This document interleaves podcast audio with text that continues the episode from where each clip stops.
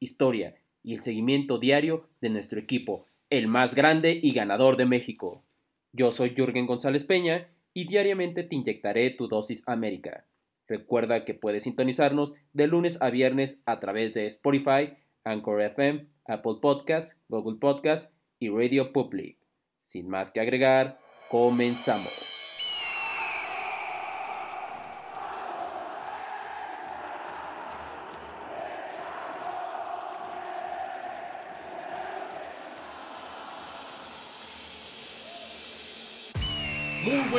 Amables amigos y amigas. Ha llegado la hora, sí señor. El espacio de nuestras águilas desde aquí, desde Dosis Deportiva. En un espacio más del equipo más grande y ganador de México sin lugar a dudas. Y hoy, lunes 15 de marzo, ya iniciamos la semana con nuestras águilas victoriosas en el Clásico Nacional. Eh, esto hace que amanezcamos en el segundo lugar de la tabla general porque se consiguieron las 3G, sí señor, las mentadas 3G eh, que se ganó, gustó y se goleó. Estaremos hablando y analizando de lo que fue precisamente este clásico nacional, en el cual desde mi punto de vista, y ya estaremos hablando más adelante, eh, ha sido el clásico, o más bien el partido más redondo que se ha jugado. Pero antes de esto, tenemos que hablar y vamos a hablar y analizar también de lo que fue el partido de nuestras Águilas Femenil, que sin lugar a dudas, pues no han tenido buenos resultados a pesar de las oportunidades y de, lo, y de la manera en la que se ha estado jugando el equipo de Leo Cuellar de nuestro, del circuito rosa, pues no está encontrando la manera de cómo, de cómo, de cómo solventar esto, de cómo poder encontrar la victoria. Pero bueno, sin más preámbulos a toda la afición americanista, vamos a comenzar con lo que fue eh, este partido. Y antes pues las alineaciones que vino al estadio, a la cancha centenario, el profe Frankie Oviedo y compañía, las cholas de Tijuana, a pararse con un 4-4-2, nada más y nada menos. Eh, en, la, en la lateral derecha, con la número 25, Guadalupe Sánchez alinearía. Con la número 33 en la central, Priscila Padilla y también la 30, Karen Hernández. Estos dos elementos del equipo fronterizo como centrales. Y en la y en la lateral, o en este caso, eh, eh, sí, en la lateral eh, izquierda, con la número 3, Sofía Martínez. La arquera es, fue con Itzel González con la número 23. Valentina Oviedo en la media con la número 28. Posteriormente en, el centro de la cancha, Samantha Arellano con la número 13. Y en la, en el, y, y en la lateral, en el carril izquierdo, Rosa Aguiar. Y bueno, las tres delanteras que utilizó el equipo de Cholos fue eh, como centro delantero a René Cuellar, eh, dentro del extremo derecho a Dulce Álvarez con la número 35 y Sheila Pulido con la número 7 en el extremo izquierdo. Ahora analicemos, más bien mencionemos qué es lo que utilizó Leo Cuellar eh, como pues como, como equipo titular en la formación en, la cual utilizó un 4-4-2. Sin embargo, siguen y siguen eh, las rotaciones, los cambios, y yo no entiendo, eh, bueno, el, el, posible, el posible análisis, eh, conclusión que le, dar le puedo dar a esto, y no sé si estén de acuerdo conmigo, afición azul crema, es que el profe no está teniendo idea qué, qué plantel, qué cuadro usar y eso se está viendo dentro de los resultados, ¿no? Y de hecho lo declaró eh, en la conferencia de, prensa post partido, ya también hablaremos lo que sucedió ahí. Pero bueno, eh, dentro de esos cambios que sigue haciendo el profe Cuellar, en donde no se ve un equipo titular sólido, está Jaidi Gutiérrez en el, en el arco con la número 24, después la número 5 en la extremo izquierdo, eh, Jime Ríos, la número 4 en la central, Gaby Lozada, la otra central, ya habitual, es de las pocas eh, jugadoras que no ha movido el profe Leo Cuellar. Yaneli Farías, la comandante de, esta defensa americanista. Eh, posteriormente, en el extremo derecho, Mónica Rodríguez con la número 14. Y en la media tenemos a Monse Hernández con la número 4, a Cas Cuevas con la número 8, Eva González con la número 13 y la número 18, Jen Muñoz. Y ya como extremos a Mayra Pelayo con la número 27 y, a, y con la número, nuestra número 9, Dani Flores. Esto fue eh, fueron las alineaciones que utilizó el cuadro titular que utilizó el profe Cuellar, como también eh, Cholos de Tijuana del profe Frank Oviedo. Pero bueno, vamos a, mencionar un poco sobre las acciones del partido, cómo sucedió. Bueno, es importante mencionar que como ya ha estado sucediendo en todos y cada uno de los partidos de la femenil, eh, pues se inició de una manera muy ofensiva, llegando, y es que a los cuatro minutos del primer tiempo pues nuestras águilas encontraron la ventaja en el marcador tras un córner eh, desde la derecha. Mayra Pelayo eh, se elevó más que nadie y metió ese cabezazo imposible para que la arquera de Cholos, eh, que voló para la foto, pues pudiera encontrar ese balón. Pelayo fue la, la, que anotó este gol por parte de nuestras águilas, que se convertía pues en el único gol que se anotó.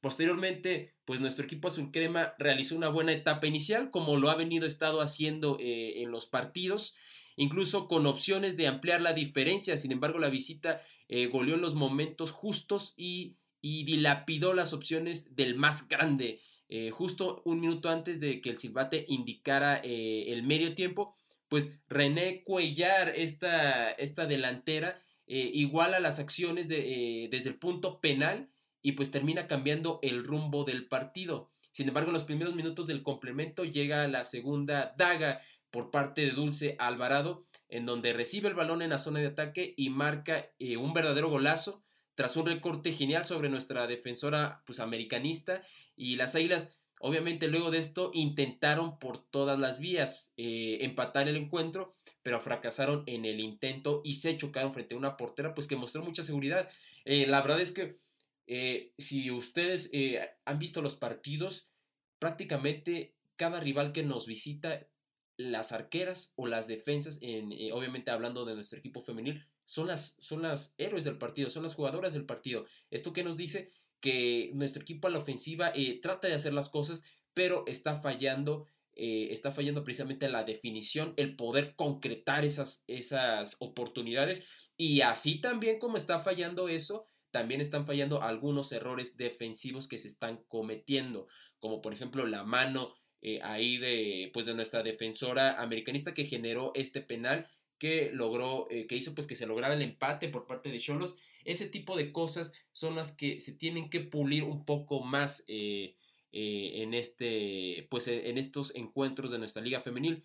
Pero bueno, con este resultado, pues nuestro equipo América queda ya en la novena posición con 15 puntos, mientras que Tijuana y Mazatlán con las mismas unidades pues están eh, pues están ahí también. Sin embargo, lo que nos ayuda es que tienen una peor diferencia de gol y esto eh, pues es momento de mejorar en el equipo, para el equipo de Miguel Cuellar y, eh, y pues ya no dar pasos en falsos porque se vienen rivales importantes, se viene la mejor defensa del campeonato como lo es el equipo de Tigres, el, las, las superlíderes, entonces no, no hay margen de error y, y va a ser un partido bravo eh, muy disputado y de pronóstico reservado.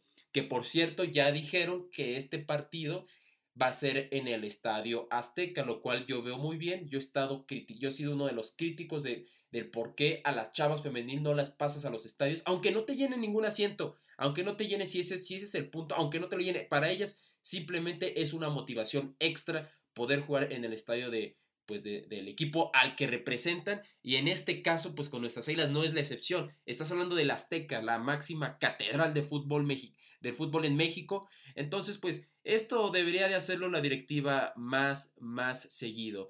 Pero bueno, posteriormente pues una de las declaraciones, de las declaraciones más importantes que, que comentaba el profe Cuellar son las siguientes. Es un momento donde debemos recuperar nuestro orden y seguridad y, así podamos manejar los 90 minutos. Bueno, profe, esto debió hacerlo desde, pues desde hace mínimo dos partidos. Eh, obviamente le mencionan sobre, le preguntan sobre el Azteca y él a lo que él menciona que el Azteca debe ser un estímulo positivo, a lo cual ahí yo también estoy de acuerdo, ¿no? Es un estímulo distinto el que tú puedas jugar en el Azteca, en donde es tu casa realmente. También, obviamente, pues ya empieza a sonar, le, eh, empiezan a preguntar al profe, eh, al profe Cuellar sobre el siguiente rival que son las Tigres y pues menciona lo siguiente, sabemos que Tigres es el mejor, los números lo dicen y muy probablemente haga cambios ya que pues llegan a esta, eh, van a llegar ya con puntos de sobra.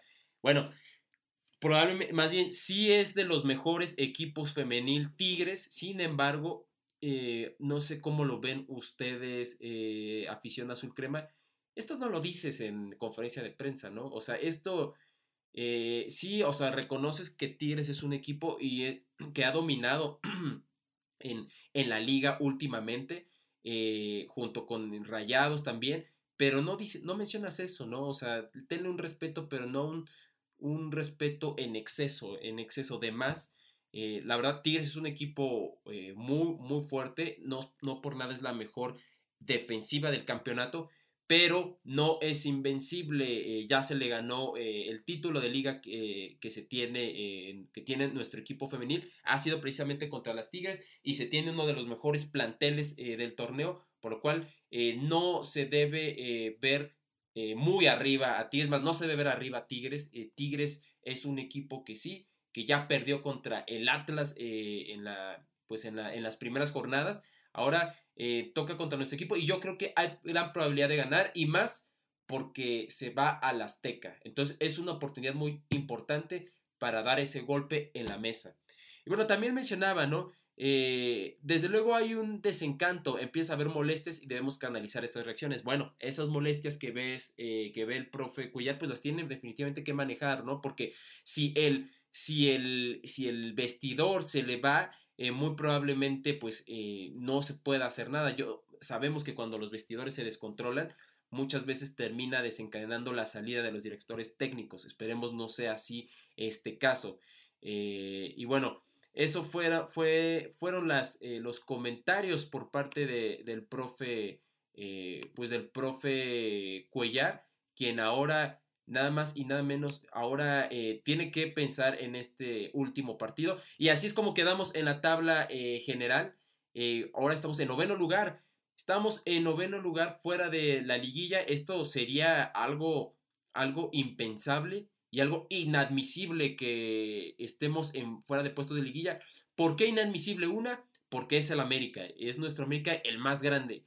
Pero dos, también porque se tiene uno de los mejores planteles de la, de la liga femenil y no es para que estemos en esa posición. Eh, tenemos 15 puntos, el que nos sigue es Mazatlán con 16, eh, empatados con las Diablas del Toluca con 16 también. Posterior viene, posteriormente vienen las Cementeras en sexto lugar con 19 puntos. Las Pumas que cada vez empiezan a, a sumar de a menos con 20 puntos. Eh, en este caso el, Guadalajara con 21 puntos, las Rayadas con 22, el Atlas con 24 y, la, y las Tigres, eh, Tigres femenil pues con 25, eh, que va a ser nuestro próximo rival y, en el cual el profe tiene que ver, que, o sea, tiene que empezar a trabajar en poder derrotar sí o sí a las Tigres, que va a ser un adversario muy complicado, ya lo hemos dicho, lo hemos estado repitiendo en lo que va del episodio, son las mejores, eh, es la mejor defensa. Pero vamos a ver cuáles son los, nuestros siguientes tres partidos. El siguiente ya lo hemos dicho, viene Tigres. Posteriormente se visita al Pachuca, que también es un equipo competitivo, pero no va tan bien que digamos eh, dentro de la liga. Entonces debería ser un, partido en donde pues se tienen que sacar los tres puntos.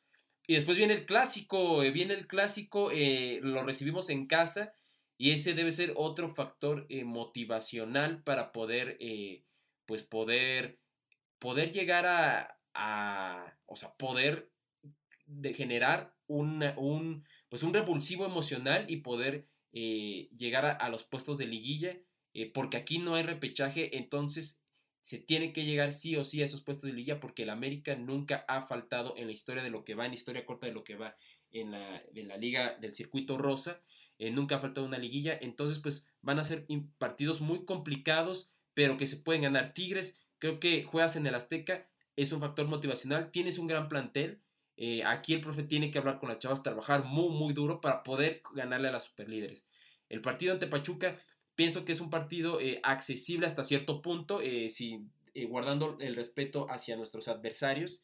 Entonces, son eh, tres puntos presupuestables. Y contra el Guadalajara, eh, últimamente hemos tenido partidos interesantes en donde, se le ha ganado al, Guadalajara femenil, que, es un, que son, es un equipo muy competitivo, fueron las primeras campeonas, pero yo pienso que también se, le tiene, se les puede ganar sí o sí. Y este partido va a ser muy importante porque es el que te va a dar el envío anímico para poder cerrar mejor el campeonato femenil. Entonces, pues bueno, es, esto fue, pues esto fueron las acciones de, por parte del, del conjunto de Águilas Femenil. El profe nuevamente, eh, ¿qué podemos decir? Nuevamente los cambios no, no le funcionan, eh, la, alineación tampoco. Eh, por ejemplo, a, a, Jocelyn Oregel es una defensa que te da mucho a, lo, mucho a la ofensiva y no la metes. No entiendo sinceramente al profe Cuellar. Sería bueno, sería bueno invitarlo a Dosis Águilas para que, pues para que nos diga qué es lo que, cómo, cómo, eh, en base a qué hace estos cambios y qué es lo que quiere lograr. Pero bueno, ahí está nuestro equipo femenil que va en noveno lugar. Hay que seguir apoyando afición americanista, afición azul crema, a todas y a todos los águilas que me escuchan. Hay que seguir apoyando a este equipo femenil que no la está pasando definitivamente bien y es ahí donde se es, se es uno más, eh, más, aficionado, ¿no? Cuando los, el equipo no, no va mal.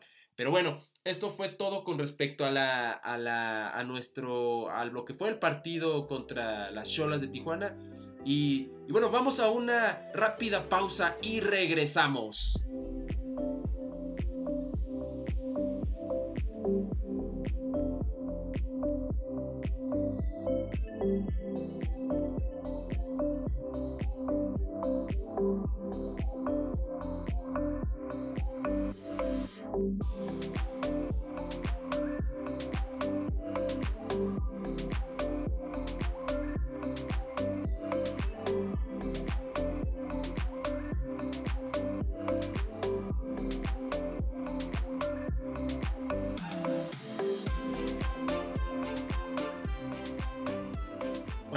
De esta, de esta breve pausa y, bueno, ahora pasamos al partido, a lo que fue el partido, el clásico de clásicos, el juego de juegos. Sí, señor, porque ahora, ahora se ganó, se gustó, se goleó. Eh, esto fue, desde mi punto de vista, el más, el partido más redondo que se ha hecho. Independientemente de que digan de que el Guadalajara eh, no va bien, etcétera. Sí, es cierto eso, pero el Guadalajara también tiene, eh, tiene, pues tiene jugadores de calidad y tiene un director técnico de calidad, entonces definitivamente fue una victoria importante, siempre va a ser importante ganar el clásico, una vez se demuestra que el clásico es azul crema.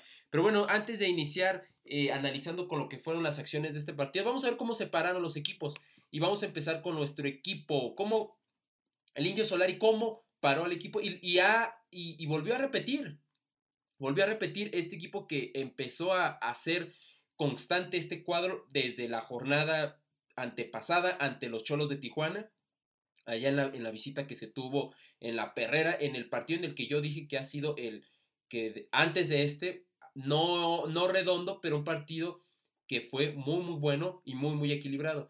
Eh, vamos a ver cómo, se cómo paró al equipo eh, el Indio Solari. Eh, con el número 13, obviamente, en la portería Guillermo Ochoa.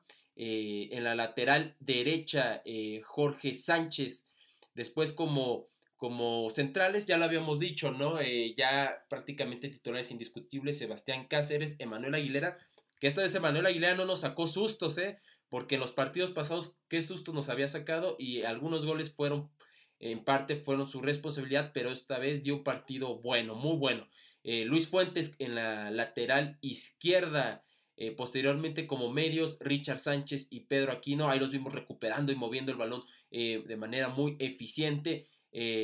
y bueno, arriba de ellos, precisamente muy cerca de, lo que fue el centro delantero, Álvaro Fidalgo, que también tuvo un buen partido con todo y taconcito haciendo paredes dentro del área, del área rojiblanca. Fue un gran partido de, de, pues de, de Álvaro Fidalgo y Córdoba posteriormente el número 17 en la lateral derecha que sí, sí señor, todos pensábamos que no iba a estar por esta molestia muscular que tuvo y no, sí estuvo y no nada más estuvo, fue uno de los jugadores del partido y ahorita yo les voy a decir para ustedes quién fue el, jugador del partido porque está difícil. Ah, bueno, puede estar difícil o no, pero para mí creo que él y Henry Martin fueron los jugadores que, que mejor, que más destacaron eh, dentro en, eh, en, el partido. Pero bueno, ya me darán ustedes, afición americanista, cuál es la, eh, cuál fue el jugador del partido desde su punto de vista. Y bueno, posteriormente en el extremo izquierdo, Mauro Laines, que también tuvo un partidazo. Y bueno, Henry Martin, que hizo su doblete en este, en este clásico, respondió y respondió a la altura. Posteriormente, pues el, equipo de Víctor Manuel Bucetich, con quien sí esperábamos más de él, pero en parte sí fue por ellos mismos, pero sobre todo por lo que hizo nuestro equipo, anuló completamente al, Guadalajara y los borró del terreno de juego. No hizo nada este equipo de, de Chivas.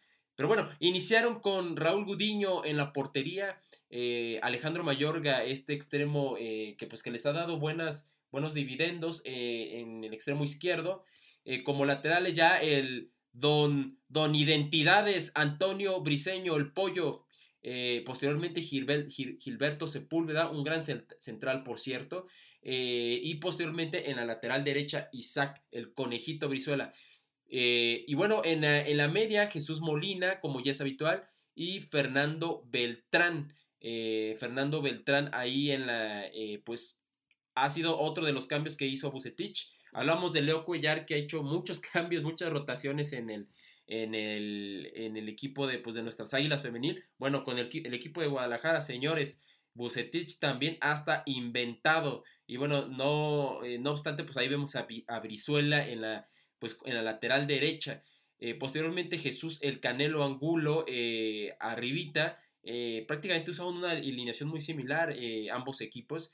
Y como extremo izquierdo, Uriel Antuna, como extremo derecho, Alexis Vega, y como punta y centro, y centro delantero, JJ eh, Macías. los cambios por parte del Guadalajara fueron, en el caso de Mayorga, al minuto 62 fue sustituido y lo reemplazó, en este caso, el Chapito Sánchez. posteriormente, eh, fue eh, Uriel Antún el que terminaría saliendo en el 45 a principios del, pues del, del segundo tiempo y entraría eh, Ángel Saldívar en lo que refiere a Jesús Angulo, quien también sale, saldría al minuto 87 ya casi al final del partido y entraría Sergio Flores. Después JJ Macías, que salió enojado, enojado, saldría al 62 y entraría en el banquillo Miguel Ponce para sustituirlo y posteriormente el Nene Beltrán eh, que también saldría al minuto 45 eh, igual a principios de eh, pues del segundo tiempo y entraría entraría por él Cristian Calderón Cristian Calderón este que fue el de los el de los famosos chicotazos que pues ahora pues no se vio nada no ni apareció. Y por parte de nuestro equipo Jorge Sánchez fue uno de los que salió del terreno de, juego, eh, en este caso al minuto 86, ya casi al final, y lo, lo, eh, lo sustituye Brian Colula, este jugador joven, de los jóvenes que tenemos en nuestro plantel, y bueno, que pues no, no jugó mucho, pero digamos que no lo hizo mal tampoco. Eh, posteriormente, Pedro Aquino, uno de nuestros refuerzos, saldría al 87 por Santiago Naveda. Este otro joven que sí ha destacado, ha tenido obviamente más minutos, pero ha destacado canterano de nuestro equipo. Eh, Mauro Laines, Mauro Laines también saldría al minuto 71 y entraría por él Leo Suárez, gran revulsivo Leo Suárez y Mauro Laines, eh, pues como titular también increíble. y bueno, nuestro, nuestro goleador Henry Martin, que ya llega a seis goles, eh, sería sustituido al minuto 82 y entraría Federico Maraviñas y posteriormente eh, Francisco Córdoba, que también prácticamente sería el que pondría esos clavos al ataúd del Guadalajara eh, con ese gol al 79, pues entraría al 86, saldría, mejor dicho, al 86 y entraría Roger Martínez. Estos fueron los cambios que hizo el equipo, pues el equipo de Santiago Solari que ahí va, ¿eh? Ahí van los que mencionó, todos los que dudaban de él. Yo, les voy a ser honestos, yo también dudaba de él, pero ahí lo está haciendo y está cumpliendo y, y su primera prueba que fue en el clásico cumplió y cumplió bien. Eso lo reconocemos así como aquí en este espacio eh, somos americanistas y alabamos todo lo que hace bien el América. También cuando se tiene que pegar, cuando tenemos que sacar el periódico y pegar, también lo hacemos. Eh, pero bueno, vamos a ver cómo fueron las, eh, las acciones del partido. Fue un encuentro, pues, obviamente de mucha importancia en, la primera parte, pues se contó con increíbles llegadas de peligro. Obviamente, obviamente, pues hubo mucho respeto por parte de ambos equipos, tanto por nuestras águilas, eh, pero también por parte del equipo rojiblanco, rojiblanco. Y pese a que nuestras águilas se hacían notar de mejor manera dentro de la cancha, manejando gran parte del partido, una de las llegadas claras fue por parte del cuadro rojiblanco y fue en los primeros minutos. Eh, esto luego de un remate de, Jesús Angulo que controló dentro del área, pero esto se fue desviado por el sector izquierdo hacia donde atacaba eh, o atacaba o atajaba, mejor dicho, Guillermo Ochoa. Eh, bueno, esta fue la primera llegada del partido y fue una llegada muy clara y yo también, o sea, yo me dije, esta si la, esta definiéndola, pues la, definiéndola de mejor manera, pudo haber sido gol y no fue así y fue de las pocas que el equipo eh, rojiblanco, la serie rival, hizo. Porque de ahí eh, la presencia en el campo fue mejor por parte del equipo azul crema. Poco a poco se fue metiendo más en el campo y haciéndose notar eh, en este caso, pues en el compromiso, donde uno de los más incisivos fue Álvaro Fidalgo. Y este, obviamente todos teníamos la lupa, yo tenía la lupa sobre Fidalgo porque es uno de los refuerzos que estuvo aquí. Y tanto Fidalgo como Pedro Aquino lo hicieron muy bien en este clásico. Sobre todo Fidalgo, eh, que hay, regaló un, taconcito y todo en el, dentro del partido. Y bueno, y es que el centro, el centrocampista español buscó dos, eh, en dos oportunidades con un remate a distancia poder abrir el marcador pero el segundo fue con mayor peligro, quien pese a ir bien, quien pese a que fue bien al pórtico, encontró bien ubicado pues a Raúl Gudiño en la portería rival. Sin embargo, en el último minuto del primer tiempo llegaría la primera conquista del partido para los dirigidos de, en este caso, pues de nuestro entrenador Santiago Solari. En un mandón detenido, el cuadro americanista logró abrir el marcador luego de un increíble cabezazo de Henry Martin, quien aprovechó el error en la posición del portero mexicano. La verdad, este fue un increíble golazo a lo... Me hizo recordar ahí a, Ricardo Peláez, eh, uno de nuestros grandes rematadores. ¿Qué Ricardo Peláez? A, a Sague, también otro de nuestros grandes rematadores y máximo goleador.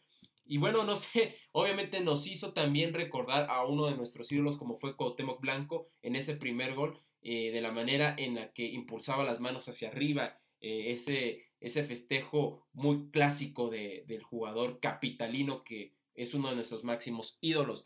Ya en la segunda parte seguiría demostrando su poderío dentro de la cancha nuestro equipo americanista con una actuación fenomenal por parte, pues obviamente, del elenco de Solari. El cuadro americanista se hacía muy fuerte de, eh, en esta visita y en, y en uno de los partidos más importantes que tiene dentro de la competencia.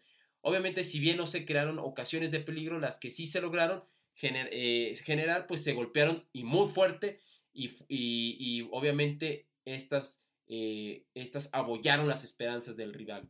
Y es que nuevamente Henry Martin le pegaba al rebaño sagrado con una segunda conquista, un tiro de esquina ejecutado por nuestro gran recuperador Richard Sánchez, que también dio un partidazo, terminaría con un cabezazo, eh, terminaría con un primer cabezazo de Sebastián Cáceres en el primer palo, logrando desviar el esférico en el segundo, donde aparecería el yucateco y nuestro, eh, nuestro goleador para decretar su doblete en el Clásico Nacional. Pero esto no terminaría ahí, ya que minutos más tarde, Córdoba, ese que, pensábamos que no iba a estar, cerraría todo para la humillación que se dio, a, eh, que se dio en el estadio Akron. Y es que el centrocampista logró llevarse el balón en disputa con Gudiño, a quien logró dejar en el camino y decretar el tercero del partido. Eh, y obviamente, pues las celebraciones de nuestro equipo del América eh, no tardaron en llegar y obviamente que fue un triunfo que sin duda nos da mucha confianza eh, de cara pues, a los próximos desafíos que se vienen, desafíos duros, eh, se vienen eh, desafíos interesantes donde obviamente se va a mantener y se tiene que mantener esa constante lucha por las posiciones de liderato. América sí o sí debe clasificar en los cuatro primeros porque se tiene plantel. Obviamente siempre se le debe tener un respeto a los demás adversarios, pero este América debe estar en las cuatro primeras, eh, en las cuatro eh, primeras posiciones mínimo. Y obviamente el, el, objetivo principal es el campeonato. Pero bueno, dentro de las declaraciones de Santiago Solari, eh, fíjense, mencionaba lo siguiente, hemos estado muy sólidos y hemos hecho un buen juego. Y no puede ser de otra forma para reflejar un, reflejar un marcador así. Yo también concuerdo completamente. Y ahora, ahora yo les dije que para mí está complicada el asunto saber quién fue el jugador del partido, porque para mí eh, Henry Martin hizo, tuvo una noche mágica, Sebastián Córdoba también, pero aquí les va una, un tercer, una tercera carta, Santiago Solari. Para ustedes, ¿quién fue el jugador del partido? Eh, y es más, los invito, los invito a que me escriban eh, ahí en el, pues en el Instagram del programa y que me pongan para ustedes quién fue el jugador del partido.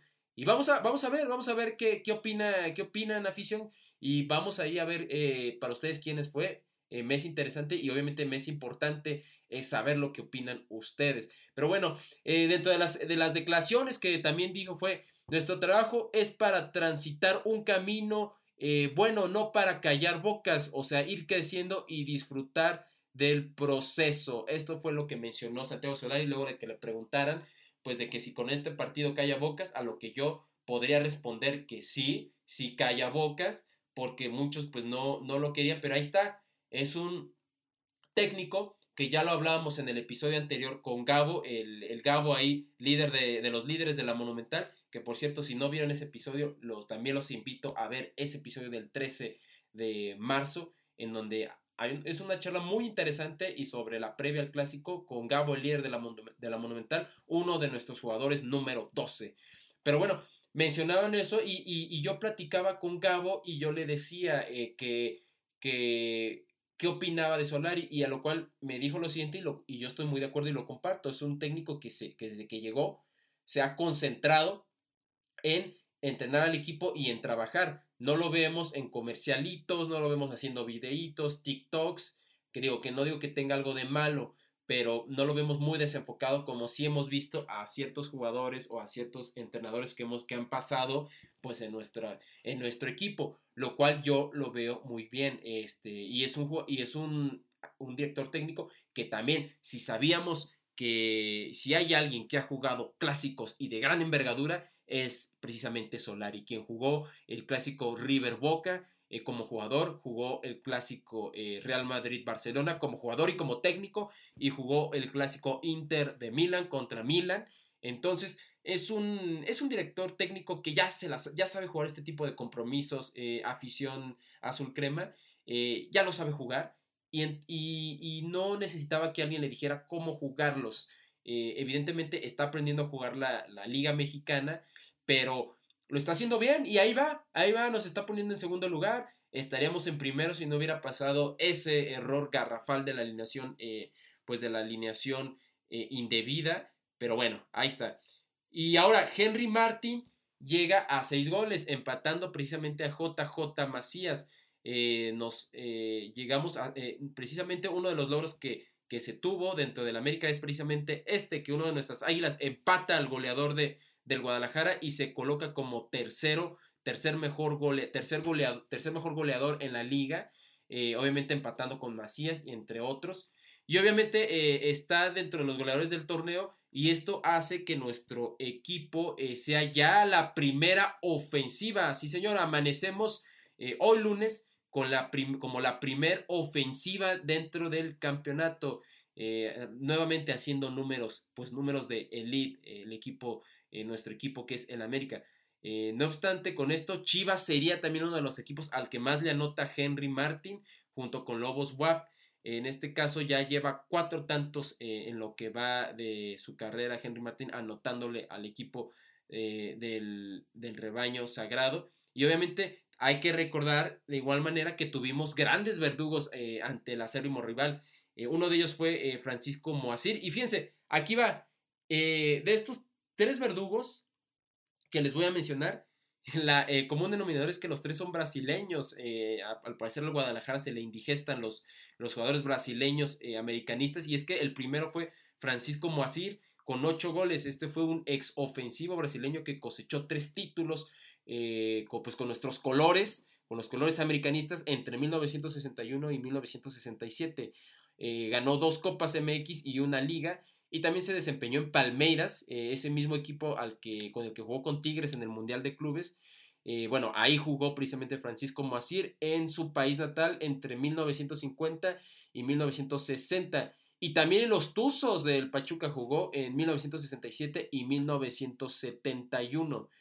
Y luego fue eh, el siguiente, el segundo, el, en este caso, el segundo mayor gol, máximo goleador contra el equipo del Guadalajara fue nada más y nada menos que José Alves Sague. Primero con ocho goles también. Y obviamente este fue un ex atacante brasileño. Los americanistas lo más eh, bueno, todos eh, los que hayan indagado eh, sobre la historia y obviamente los veteranos sabrán sobre José Alves, hay quien en paz descanse, le mandamos pues las mejores bendiciones desde allá arriba. Y bueno, es que fue un ex atacante brasileño, como ya lo he mencionado, parte de los mismos trofeos que su compatriota mencionado anteriormente, Francisco Moacir, y dejó una huella imborrable en la capital hasta que pasó al Veracruz en su última temporada para retirarse. Y el primero eh, no es nada más y nada menos que Luis Roberto Alves Sague, Sague segundo, Saguiño con 10 goles. Sague hijo, pues de hecho es el máximo anotador de, de nuestras águilas a lo largo de los años con nada más y nada más que 192 dianas en, en 590 presentaciones entre los años 1986 y 1988 con un eh, 0.33 de coeficiente por cotejo, totalizó 8 campeonatos en, casa y además tuvo sus ciclos en el seleccionado nacional, ya lo sabemos también, y estuvo pues en el Atlante y en el Necaxa. Estos han sido los tres máximos goleadores ante el rebaño sagrado y por ahí va, ahí va buscando su camino, eh, obviamente el, eh, este pues Henry Martin. Entonces pues es una es una, es, pues son datos interesantes y ahí empezando, todavía no quiero decir que, que sea ídolo Henry Martin, pero ahí va formando ese camino rumbo a, ser ídolo americanista que no todos lo consiguen y no cualquiera. Pero bueno, nuevamente vamos a una pausa rápida y regresamos.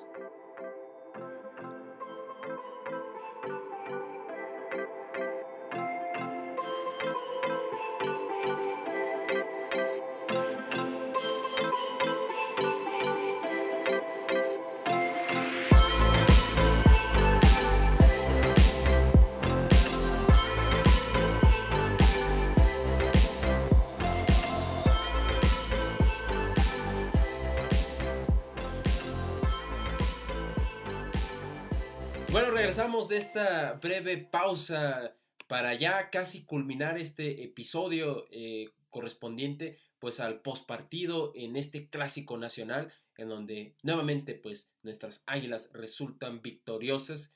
Y bueno hay que mencionar eh, nuevamente que la ofensiva la mejor ofensiva del torneo hoy, hoy lunes 15 de marzo es eh, el América con 17 goles. Eh, la mayor defensiva es el Cruz Azul con 5 goles permitidos.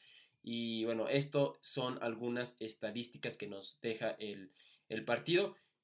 Y aquí es curioso porque el líder en fair play es el Guadalajara, pero no, pues se, se les olvidó en el mismo clásico, digo que es obvio, ¿no? En esta frustración que tienes, eh, no hay, que mencionar que pues hubo un expulsado, en este caso fue el, Sí, este Miguel Ponce fue ahí con una entrada ahí pues imprudente, pues que también termina pues termina sepultando lo que fue pues la, actuación que hay que decirlo, no fue una actuación muy buena eh, eh, por parte del equipo de, del Guadalajara, eh, nada, nada óptima, pero también se debe decir que en parte fue por lo que hizo Solari. Solari anuló muy bien al equipo americanista, se dominó eh, se, tocaba muy bien el balón, se hacían triangulaciones dentro del área. Eh, obviamente se buscaba la presión alta y eso lo hizo muy bien el América. Eh, el, Guadalajara, si veíamos, era un Guadalajara que trataba de salir tocando y una de las maneras en las que Solari pudo haber, tenía que y lo hizo, desconcertar, desorganizar esas salidas a toque es presionando y eso lo hace bien América. De hecho, me atrevería a decir que el América desde, desde épocas de Miguel Herrera es algo que hacía eh, muy bien. Eh, obviamente, eh, Ochoa también rompe una marca, ¿no? Rompe una marca ya que cumple ya una serie de partidos sin recibir gol y esta marca no, lo, no se conseguía desde esas épocas del gran Miguel Celada, uno de nuestros, de nuestros ídolos, el legendario Miguel Celada, que para mí ha sido uno de los mejores arqueros, o si no es que el mejor que ha tenido nuestra institución. y pues bueno, también se veía ahí un Guadalajara sin ideas, ¿no? En parte por esto que ya mencionábamos que, que, nuestro equipo pues presionaba bien, atacaba muy bien, recuperábamos muy rápido, muy, y, sobre todo se recuperaba muchas veces en el, en el área, en el, en el área del Guadalajara. Y, ya, ya al final logramos ver que el mismo Guadalajara con pelotazos quería lograr ahí algo, eh, con trazos largos y pelotazos, pues tratar de hacer daño pero no fue así. Eh, la verdad es que hubo eh, una, una, cantidad inmensa de, de, pues de tiros que se, que se generaron. Y uno de ellos fueron los siguientes. Aquí están las estadísticas del partido precisamente, porque la posesión fue totalmente para el American con 53%, para el Guadalajara con 46% el porcentaje de, éxito en los duelos, eh, ahí estuvo muy parejo, 50, 50% para nuestro equipo y 49.5% para, eh, pues para eh, nuestro acérrimo rival. duelos aéreos ganados, ahí sí, 61% para el Guadalajara y 38% para este, punto 5 para nosotros. obviamente en la distribución de los pases, 413 eh, para, para el América y 362 para Guadalajara. Ahí se veía la, pues, la superioridad en, la posesión. La verdad es que Pedro Aquino y Richard Sánchez hicieron una gran labor. Eh, lograron borrar del campo eh, a, Beltrán, que es uno de los jugadores, es un jugador con mucho talento por parte de las Chivas, y no lograron, no logró hacer nada, a tal grado que inclusive terminó saliendo. obviamente los tiros, los remates, 16 por parte de nuestro equipo, y 5 por parte de, del Guadalajara. Remates a la portería, 8 por parte de nosotros y uno nada más por parte de, de pues de, del Guadalajara. No fue una noche muy, muy estresante que digamos para Ochoa. Hay que decirlo, eh, hay que decirlo y lo reconocemos. También reconocemos cuando no es así, pero hay, hay que reconocer que el América fue superior completamente. Eh, la posesión, la precisión en el remate era de 50% por parte del, de nuestro equipo y 20% por parte del, pues, del Guadalajara. Eh, en la defensa, eh, pues las 10 entradas por parte de nuestro equipo y 11 por parte del Guadalajara. Y las faltas cometidas, aquí sí estuvo parejo, y parejo entre comillas, porque faltas cometidas por parte de nuestro equipo fueron 18, 17 por parte del Guadalajara. Amarillas, ahí sí, más para nosotros, con 2 y una para el Guadalajara, pero rojas, eh, una para el América, digo, para el Guadalajara y ninguna para nosotros. Estos fueron parte de los números eh, que se generaron en este partido y pues que demostraron pues la superioridad que se tuvo en este clásico. Ahora, vamos a ver qué es lo que viene. Eh, bueno, primero que nada, primero que nada vamos a ver las posiciones, la tabla de posiciones, ¿dónde nos ubicamos? Hoy amanecimos en el segundo lugar, como debe de ser, eh, con 25 puntos eh, debajo de Cruz Azul, que lleva 27, y arriba de Santos Laguna con 21. Eh, en este caso, el Guadalajara, pues se ubica en la posición número 13, fuera de, fuera de, pues fuera de, de inclusive esos puestos de reclasificación. Pero bueno, ni hablar. Estamos en la segunda posición, se amanece como se quiere, se ganó, se goleó y se gustó. Y creo, eh, afición, no quiero decir que ya nos ilusionemos, pero sí quiero yo mencionarles, decirles que eh, nos sintamos con confianza, eh, con confianza con este director técnico, que es un director técnico pensante. no digo que a Herrera no, pero es un director técnico que estudioso, que, que sabe cómo jugar los partidos. Este fue su primera su primera prueba de fuego. Eh, viene el clásico con Pumas, viene también el clásico con el mismo Cruz Azul.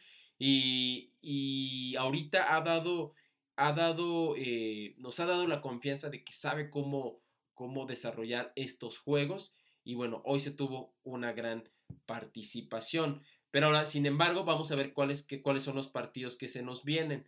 Porque se viene Mazatlán. Vamos allá a allá Mazatlán del profe Boy eh, con el Kraken eh, a jugar. Es un partido que con todo respeto se tiene que ganar. Sí o sí se puede ganar. Eh, no va a ser un partido fácil, pero se puede ganar. posteriormente se visitaría, más bien se, se recibe a Necaxa que los partidos ante Necaxa siempre son interesantes. Ha habido duelos históricos ante el equipo de los Rayos, pero también pienso que es un partido en el que se tienen que conseguir los tres puntos. Y luego viene, eh, viene Tigres, eh, viene Tigres, eh, se, visita Tigres allá en el, en el volcán, que bueno, si bien viene perdiendo esta jornada Tigres con el mismo Mazatlán, pues Tigres obviamente en los últimos años ha representado ser un adversario formidable, ha ganado títulos y los partidos con Tigres pues no eh, han empezado a ser eh, diferentes, han empezado a ser diferentes, pero creo que si es un, si es un partido de pronóstico reservado, pero que también se tienen que, se pueden, se, veo posible sacando los tres puntos. Entonces, esto es lo que le espera al equipo de Solari. Hay que seguir poco a poco, a ver cómo, cómo sigue, cómo sigue eh, trabajando el equipo, que hasta el momento va bien. Y, bueno, ahí estamos en, el segundo lugar. Y pues con esto finalizamos eh, afición azul crema. Cualquier cosa, eh, también quería mencionar lo siguiente, y es algo que, me, que, como estamos en el mes de marzo, me gustaría comentar. el mes de marzo es el mes de la mujer, y si pues eres mujer aficionada a azul crema y te interesa, y, y en este caso te interesa poder eh, ser invitada dentro de, alguna de nuestras emisiones, de nuestros episodios aquí en Dosis América, mándame, mándame mensaje ahí a, pues a, nuestra cuenta en Instagram, dosis.américa, eh, para hacerme saber que quisiera ser invitada y pues platiquemos, eh, platiquemos de lo que es, de lo que son, de las noticias más relevantes que, que tienen que ver relacionadas al equipo más grande.